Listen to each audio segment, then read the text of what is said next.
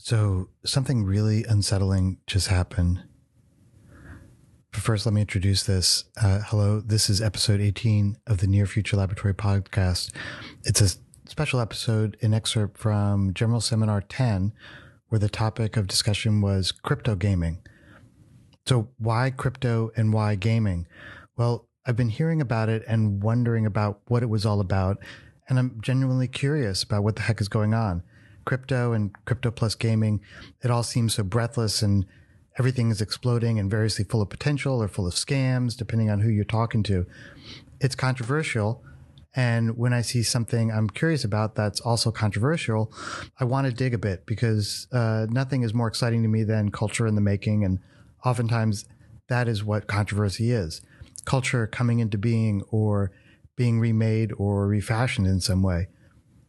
And it turns out I'm not the only one who's attracted to the sense making that goes on. So we get together, take a breath and take a look and open curious minds. And that's what seminar is all about. Sense making. Okay. So what is unsettling about this? Well, I say all that because I also want to say that immediately before this particular general seminar, on that very morning, I recorded an episode of the podcast, the one right before this one. It's episode 17. And that episode was with blockchain artist Sarah Friend, who has created a few blockchain games, or more specifically, play systems that live on the blockchain. They're cryptographic games, crypto games. So here I am doing a podcast with uh, with Sarah, and knowing that I'm going to have general seminar afterwards, I was just excited about all that. The day I finished producing that podcast, I went onto Twitter to just sort of announce that the podcast was available. I scrolled through my feed for a few moments and I came across a tweet from a friend. I guess a friend, not really so much perhaps a colleague or former colleague. The tweet was dark. I posted a link to it in the show notes. I think just generally this person has gone quite dark in most of the nozzles they squeak through on the internet. The tweet was a setup to dismiss crypto games. It was really a straw man setup, which is basically what Twitter is designed for. And I somewhat naively wanted to clarify the misconceptions that I thought the tweet represented. That was a mistake. I offered a reply to suggest that despite the frustration they expressed, there was definitely something going on in the space and maybe they should look more closely with a wider lens rather than dismissing the whole practice out of hand. I mean, in my head, I had just finished editing a podcast with a blockchain artist who makes games and who is practicing expressing themselves in a legitimate way that is touch- touching others in meaningful fashion using crypto and game mechanics. So the fact that this person was pointing out that crypto games are a scam seemed a little bit far fetched to me. I mean, I'd done a podcast with a crypto game maker and I had done a general seminar with a bunch of really thoughtful people who were engaging the topic with an open mind. And it seemed just wrong to just say that it's all scams. I made the mistake of actually caring what what they thought uh, in this in this Twitter thread, and I basically got uh, dunked on, and it was it was terrible. Uh, it got dunked on by another person who's also a, a game designer, um, who are effectively saying all crypto games are scams. And to bring the point home, they showered the thread with two examples of such. I made a further mistake by arguing that scams still come in my email inbox, for example, yet email is not a scam. It's not illegitimate, nor is it useless. I know that last point may be tenuous, but I, I still run my professional life to a large extent through email and my personal life. And I've learned to ignore scams and spam, even if my email client cannot. So, what's the point I'm making here? It's that these knee jerk reactions to things that are new or that seem different from what we're used to or that run counter to our understanding of what is legitimate versus what is a scam and an inability to open to be open to difference or to change or even to pause for a moment and do the hard work, which is a lot harder than uh, pointing out scams, the really hard work of finding the good even amongst the rotten. It is a really pernicious defect of the human psyche. And one would be well served to adopt the alternative sensibility, which is to recognize the source of the frustration, which is probably you, and ask questions rather than issuing vitriol and resisting the urge to dunk on Twitter. Okay. I'll finish my point by way of segueing to general seminar. more happy stuff.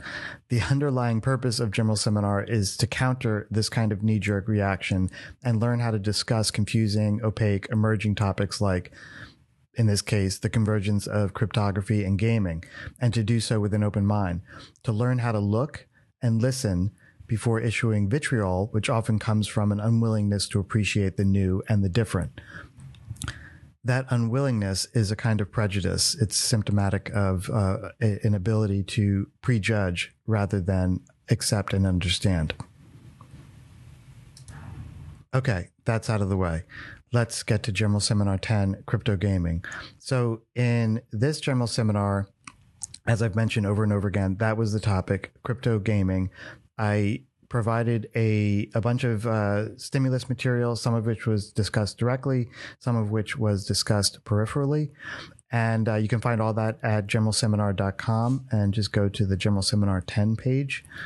The excerpts that you'll find here are some of the areas that Katie and I identified as very interesting things that we wanted to uh, present and share with you. So, as a reminder, the way General Seminar works is there's the broad topic, in this case, crypto gaming. Then we all gather, uh, 16 of us in a room on Zoom, and I provide a brief introduction and then I offer a design fiction brief to the to the entire seminar. And then everyone goes into these breakout rooms one on one so they're with one other individual and they discuss the brief and they try to re- find a way to respond to it and essentially have a discussion one on one to evolve and develop their kind of appreciation and understanding of the topic. And then after about 20 or 25 minutes everyone comes back into the main seminar room and then we go through each group and the discussion evolves and develops from there. So the breakout groups were given the brief to think about uh, what crypto gaming might look like in a near future where crypto gaming is kind of hygienic. Uh, you do it Friday night with your family. It's something that is quite routine, doesn't require all this kind of uh, hoops to jump through that it currently does because it's emerging and it's still trying to figure itself out. But to the point where it's like as common and ordinary as you know, back in the day playing Snake on your Nokia phone or today playing uh, Candy Crush or whatever the kids are playing. So, what does that world look like and why are people engaged in it?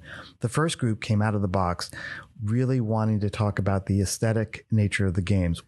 Which I thought was like totally cool. So the the fact that this kind of was the the focus of their attention uh, was kind of beautiful. I, I guess I had initially expected that they would be talking about game mechanics and more specifics about the technology or that kind of thing. But they went to this cultural realm and wanted to identify what it was uh, that created this particular aesthetic that they saw in in many of these games, and that led to a really um, a really uh, a really wonderful conversation that helped us understand and appreciate in a way that I don't think would have happened if we had just focused on the technical or instrumental aspects of crypto gaming. So I thought that was really nice, and the fact that it came first off was was fascinating, and it kept coming back in further discussions. So the way I'm producing this is that you'll hear excerpts from General Seminar, and then you'll hear a little bumper sound. That means that you're kind of going to the post reflection commentary that uh, Katie and I had after General Seminar. We're just trying to laminate another layer of insight and perspective on the discussion after having let it marinated for for a couple days. Okay, let's jump into General Seminar number ten: Crypto Gaming. I think we're both kind of interested in the the aesthetic nature of of uh, these games as well, and kind of what you can learn about the what you can learn about them from that. Um, and then I think both were a little bit stumped in terms of thinking about like the prosaic uh, experience, embodied experience of, of gameplay and the Friday night game night. I'm interested in kind of like the, the visual culture of of these digital digital worlds and platforms and stuff. And I think even looking, Julian, at the background, your um, flyer background, which has the, you know, the kind of like whatever synthwave outrun kind of classic crypto NFT kind of look and feel. And so I'm interested in like what the aesthetics communicate and like how kind of, uh, we were talking about kind of guilds and kind of uh, communities within gaming culture as well and how like shared aesthetics kind of can play a big part in that.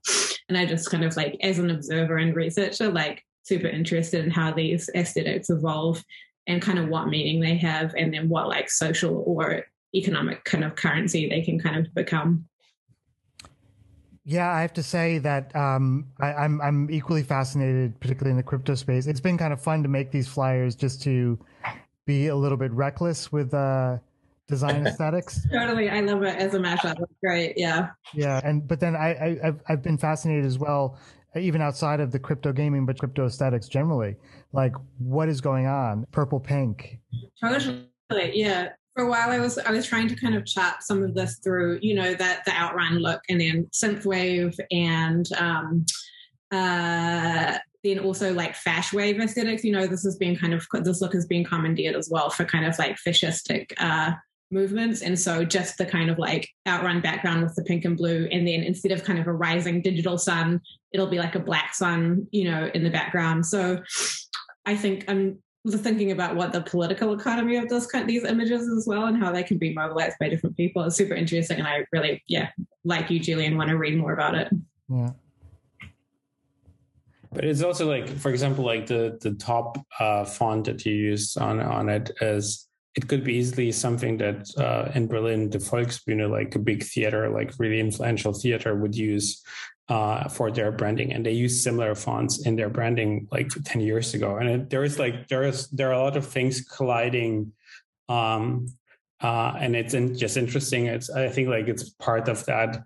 Um, like really quickly adopting different kind of aesthetics and just mashing them together and seeing what sticks and but also like creating in that process something completely new that a theater like the Volksbühne would never like dare to kind of like done. It it was very clean like it we used that font but everything else was super clean. Um and i think like like nft communities are like but we can just mash it together and see what's what uh, comes out of it it's like to me a weird mix of like nostalgia and inspiration, right? Because all those colorways and stuff are really specifically 80s, you know, and the media coming out at that time was like, oh, like cyberspace is the future, like Tron, you know, and then we're not there, right? And so people are like, how do we get there? Well, we can kind of uh, adopt these aesthetics, right? To like try to reframe people to like move in that direction. Like maybe we're starting to get closer and like you know, it's way better than like HTML page, right? In Times New Roman in terms of aesthetics. I don't. I also. I don't know. When I, I was looking at this uh, Axie Infinity and these other more like developed uh, crypto games, and it. I mean, the other aesthetic is like the the click uh, the clickbait uh, gaming world, which is like you know highly templatized assets and uh, you know, it, it, it's basically, I don't know, these creatures for me were like pretty much, you know, whether it was a crypto aspect to it or not, like the game aesthetic is the same as a cheap, uh, addictive game. I mean, I mean, for me, that's like the, I don't know, the, the professional templatized look at the crypto gaming is going to look like Flappy Birds. And then there is the, punk uh, pixelated. Uh, I don't know. I was looking at the loot project, the link uh, that you guys sent, and it blew my mind. I, I couldn't talk for a day because it was like, what is this and how does this make any sense? And then the whole sort of like decentralized aesthetics that people start to, you know, because there is no game, so everyone is going to interpret, and somehow it becomes pixel art. Um, and I don't know whether that's because of the typology of because pixel art is really hard to do, and because this is like really weird world, then I'm gonna make them more complicated as I can. So I don't know if there is like a sort of like typology of people that get into the aesthetics of this have that. I don't know where I'm going, but yeah, that's it.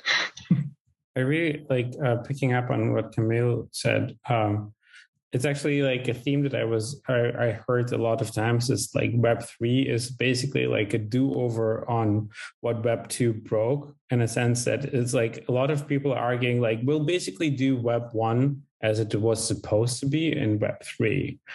Um, and Web two is just like this weird capitalist anomaly that we'll just pass over it's almost like in the 80s there was an aesthetic that had this idea of, a, of an interesting future. And then we went and got to the future and realized like nah this isn't what we want it to be. Let's just go back to projecting this aesthetic because we want to go back to what we were thinking about in the 80s because the 90s came around and the web just kind of screwed it all up. Yeah it's like if if um, if john carpenter uh, invented the web um, is what's really interesting to me. If you look at the aesthetic, a lot of the uh, music associated with that aesthetic didn't actually exist. Um, like the stuff where a lot of these these groups draw their uh, influence from is more the John Carpenter soundtracks than the Flock of Seagulls stuff. It's fascinating to me how um, how the uh, this is retconning um, a past view of the future to fit a different agenda. What I see happening in this uh, in this space, if we talk about the the aesthetic and the and the culture around it is actually going back and almost rewriting and not deliberately but but retconning in the comic book sense. And so it's almost like this modern um, approach is is not just building on it but it's almost reflecting back to a past that never existed. So they're designing their own past in order to kind of project forward if that makes sense like steampunk would be a good example of that. Yeah, right? exactly, exactly. Steampunk's a great example. Like it's a, it's a past that never existed, but now as an aesthetic is really directional. I think the question that that Kelly was an- asking around what is why does it look the way it does and what does it mean is part and parcel to understanding the tech itself. I think it was interesting that what the the call kicked off with an anthropological point of view on the topic as opposed to how does it do it it seems to be coming from historical references. There was a lot of people on the call who were from the 80s, actually lived through the 80s, and could recognize the breadcrumbs of an 80s aesthetic being imagined by potentially folks who never lived through the 80s and more of a um, glamorized, nostalgic future nostalgia sort of space. Almost, I think someone brought up steampunk as being like a analogous example of none of us lived through the that industrial revolution, but there's almost like this romanticized aesthetic and semiotics that surround a group of people with a, a similar sort of like passion point. Her questions were why, and maybe it's even just a point that we it's important to ask why, and maybe we should be asking why more often. yeah, it was cool to kind of start off with an aesthetic conversation. It's almost like a forced do over. You think about how what retcon scenarios do to the narrative of a story like a movie or a comic book you're you're you've moved forward in time and you're it's a little bit like changing history um to make the future timeline but more palatable to your taste. right, which in a way is consistent with the whole crypto thing. It feels like there's this underlying hope that the blockchain will change the nature of social relations somehow. There's there's definitely an ideology that is inherent to cryptography and by extension here blockchain mechanics and that has to do with the hope of an evolved more democratic I guess, explicitly open sensibility. The database, if you look at blockchain as a database for simplicity's sake, is accessible to all and owned by no one entity that can rewrite it or take it away. And I own my entries to that uh, to that database. I suppose the miners make that point a bit more complicated, but that that's what I understand. I'm just wondering if crypto gaming is a kind of onboarding a bright purple and pink entry point to this ideology, to this world of blockchain mechanics, rather than, for example, you know, another aspect of blockchain is uh, DeFi, decentralized finance, which is quite analytic and transactional, and almost sometimes it feels like you need a degree in finance or economics. Um, and it can be quite nerve wracking at times to as, to use that as an entry point you know, games were an onboarding to Facebook, which is now mostly reviled by many because its ideology is quite extractive and corrosive and very much closed. And so I wonder, is crypto gaming a way to get people on the crypto train? Axie Infinity and you know how it's transforming the economics in the Philippines as an example, where people play to earn, or I guess they pay to play to earn. Um, and then it becomes a doctrine, uh, you know, like a way of life because it's supporting life because people are able to earn money and buy groceries and that kind of thing. And that will become kind of wedded to, uh, you know, they won't want to waver from it because look, I mean, it's changed my life and, uh, how can you say anything is wrong with it? I know that's problematic, but it, it just as a, as a way of sort of framing, um, this, this, this point in time. Yeah. I think that's, a, that's a interesting way to look at it, particularly when you look at the sliding scale, the spectrum of how finance works. and really, if, we, if it comes down to it, when you when you really kind of get under the hood and understand how people work the stock market, it's kind of like a game. It's kind of like gambling. You know, it's it's based on money and value, but there's risk involved. There's chance taking. There's um, statistics involved, and then you make a move. Right. You make a play, yeah. and we've seen how from the Wall Street to a lottery ticket for a dollar, you know, you can put some skin in the game and you can make a move and there's some risk involved and there might be a positive outcome there might be a negative outcome.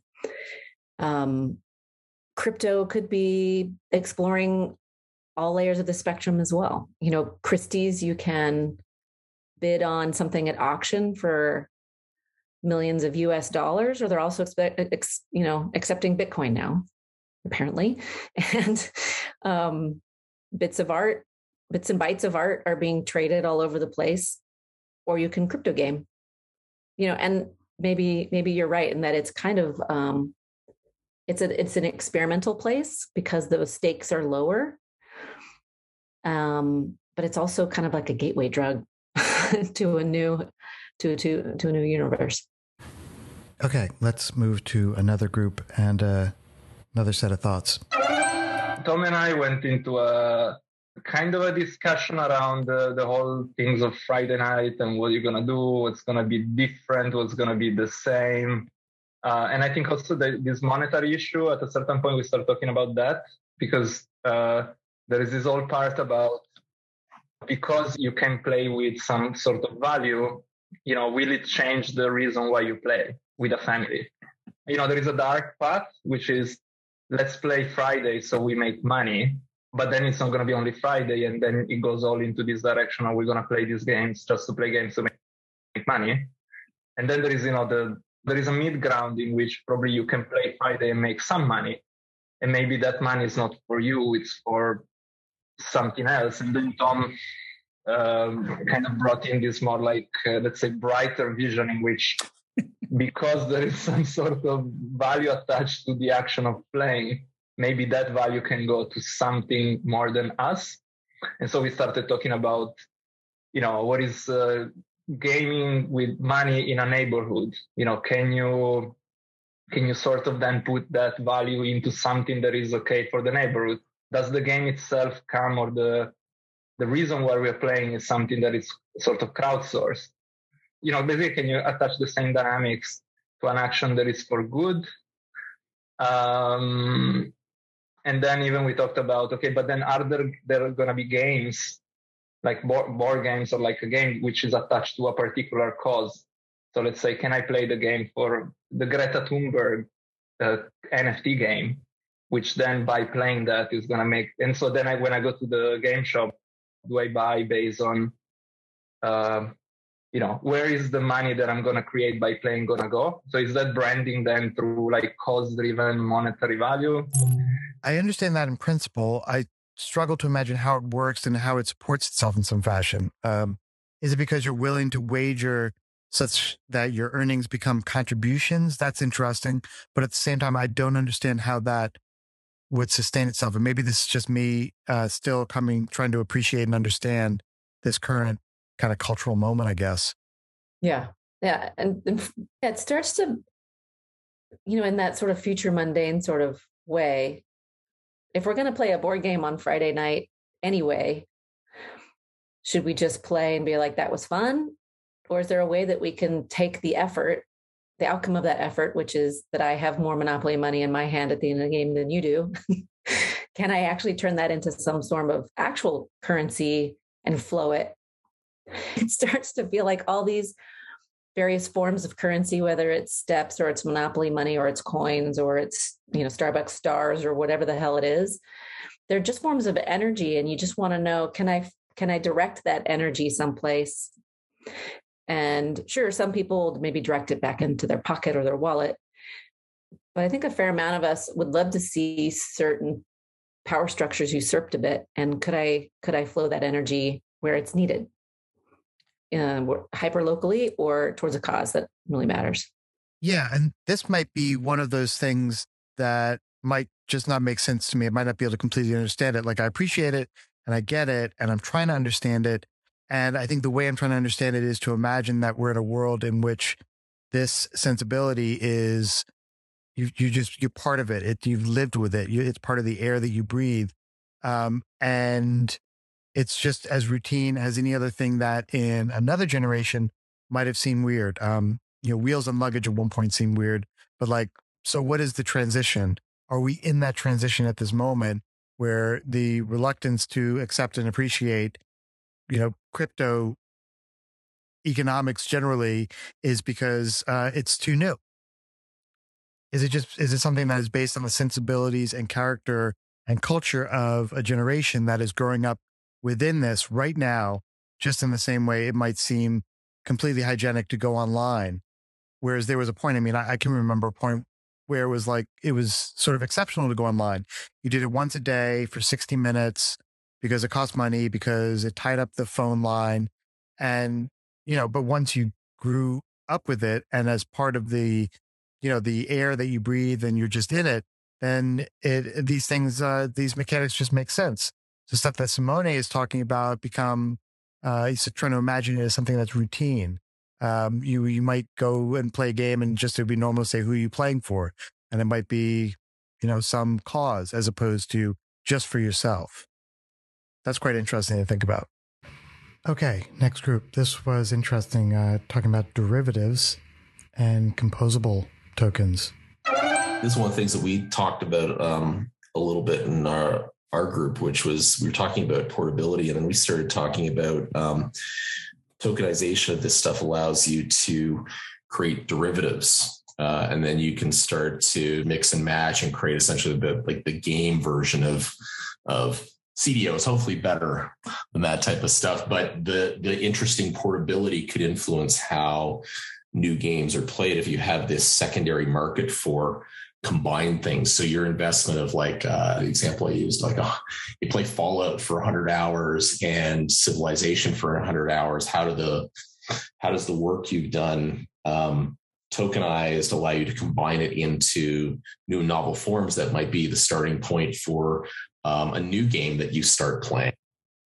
Um, I have spent 100 hours playing Fallout. You spent 100 hours playing Skyrim, mixed with all these other uh, tokens of experiences. Where does that start you out when you play a game? Does that lead to like different experiences? The portability stuff is like really interesting when you think about it from a secondary market perspective. Yeah. Yeah.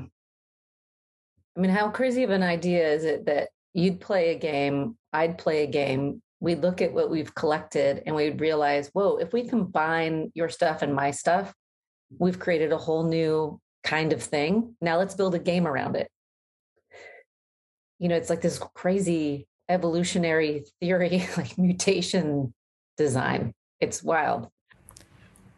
Yeah, uh, composability. W- what this means is that you can take tokens that have been created by a solidity contract, say, by someone you've never met, never have done a commercial deal with, and you can programmatically access the token. You can see its attributes and characteristics, its whatever color, its shape, or whatever its game aspects might be. Um, and that's because these tokens are created to adhere to a certain set of interfaces that are open source and public. They adhere to standards like uh, ERC20 is one, ERC 721, um, ERC 1151, I think is another, or whatever else might be coming in in the near future. And because they have this baseline open standard to them, uh, you can you can access them. You can manipulate. Uh, it, it derives certain, certain characteristics from them and build on top of it. Um, whereas like old Web two, I mean the Web two that you where you had open APIs. Uh, all the all the open APIs got closed down eventually. Um, everything kind of consolidated, and you could no longer build on top of it. So you you had to have you know special privileged access in order to be able to manipulate the information from you know Flickr or Twitter or Foursquare or any any other of the major platforms.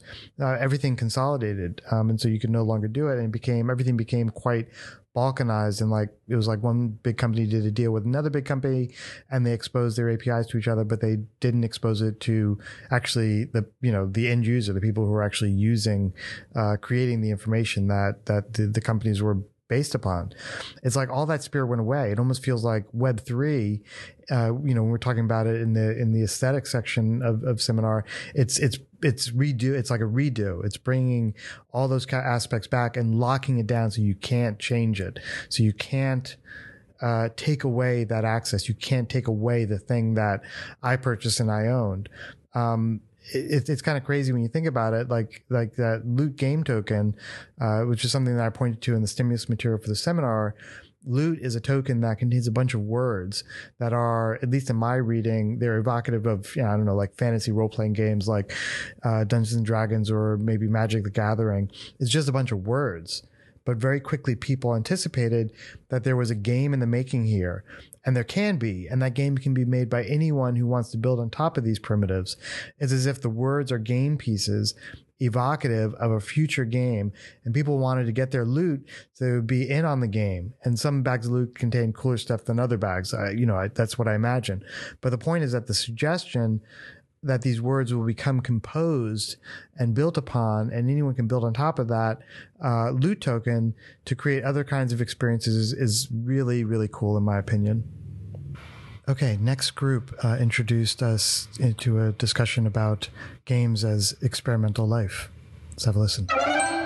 One of the ways I often think about this is like games are the are the place where um, where activities that ha- that may or may not have uh, obvious intrinsic value on their own get um, an experimental life. You know, so so one of the things that interests me about this topic is like we've we've heard this sort of constant promise of um, the, these hypothetical, you know, futures brought about by the blockchain or by cryptocurrency or by the, the asset class that mm. NFTs and their ilk represent or the functional promise of smart contracts or whatever else you want to throw into that jar, you know? But what happens when you just like you you you set that aside and you go, okay, well, yeah, but here's these materials, like having a ball. What what what is it like to play with them? What what what happens when um,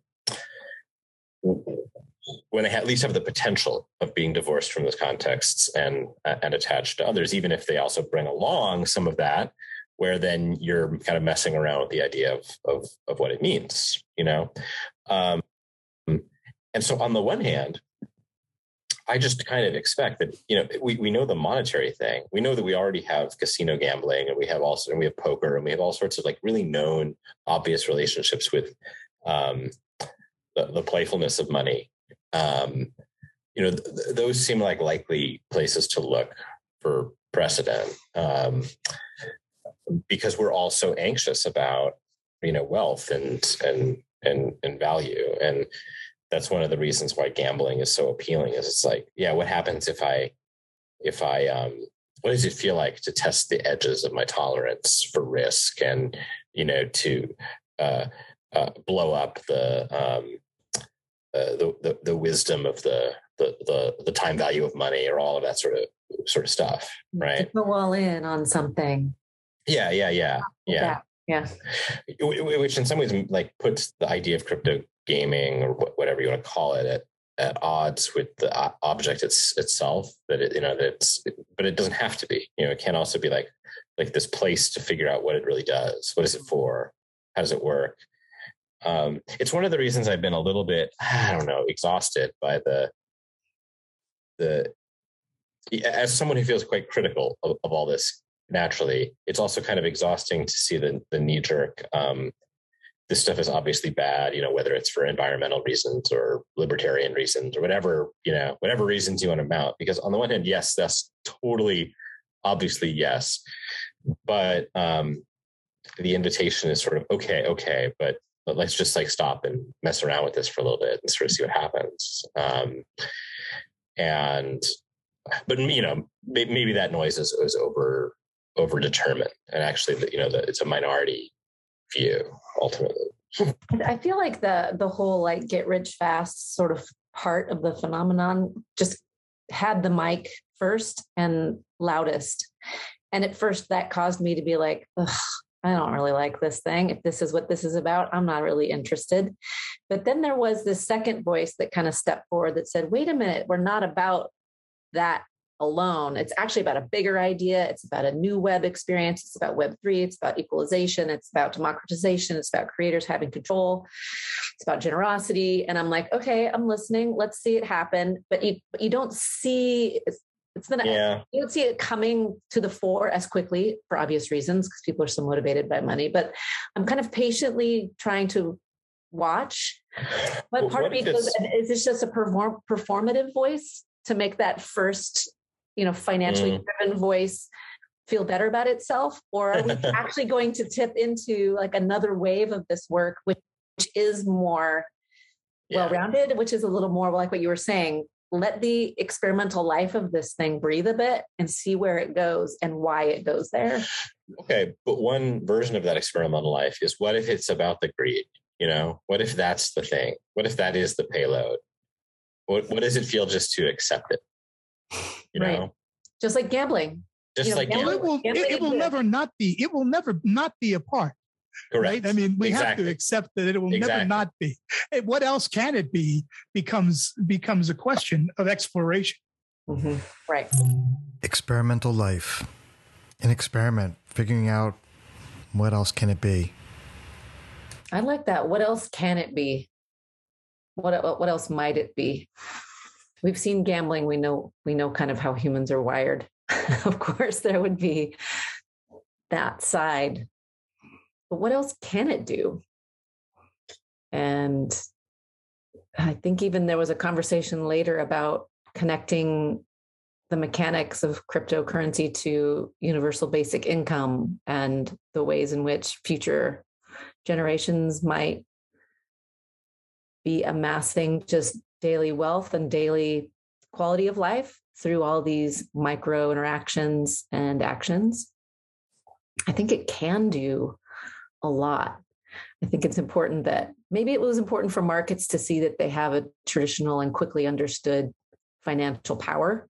Mm. And then maybe that buys us the air cover to experiment on the what else can it do part, which for me, obviously, you know, is the is the is the bigger idea here. Yeah, the bigger idea here may be that there's a possibility with the particular kind of mechanics of play, with the core sensibilities of, you know, this third effort at creating a network of human interchange and exchange, that something happens other than just generating one's own personal private pile of filthy lucre. Are there other ways in which the benefits are spread that is more futuristic and more transparent and more legible to everyone? I like the way Ian put it. Is this the payload? Is this all there is? Is this really what it's about? And the rest of the stuff is just to make ourselves feel better about it um, and sleep at night? or is it just that's the first base idea because it's so obvious? And now we're going to round the bases and find all these other bigger ideas. Maybe in when we come back around to home plate, we've we've witnessed a paradigm shift of some kind. Yeah, all all really good questions. I really like that one, crypto gaming. Yeah, about uh, 40 minutes of excerpts from a two hour general seminar. Um, those are some of the highlights. There's a lot more there, and you should definitely come along, check out a general seminar. Head on over to generalseminar.com. There's a sign up list there, and uh, keep an eye on what we schedule next. Hope you enjoyed that. Don't forget that you can support this podcast series at patreon.com slash near future laboratory. All your support is very much appreciated. And uh, that's it. I'm Julian. I'm out. DJ Jagger, crank up the synth wave!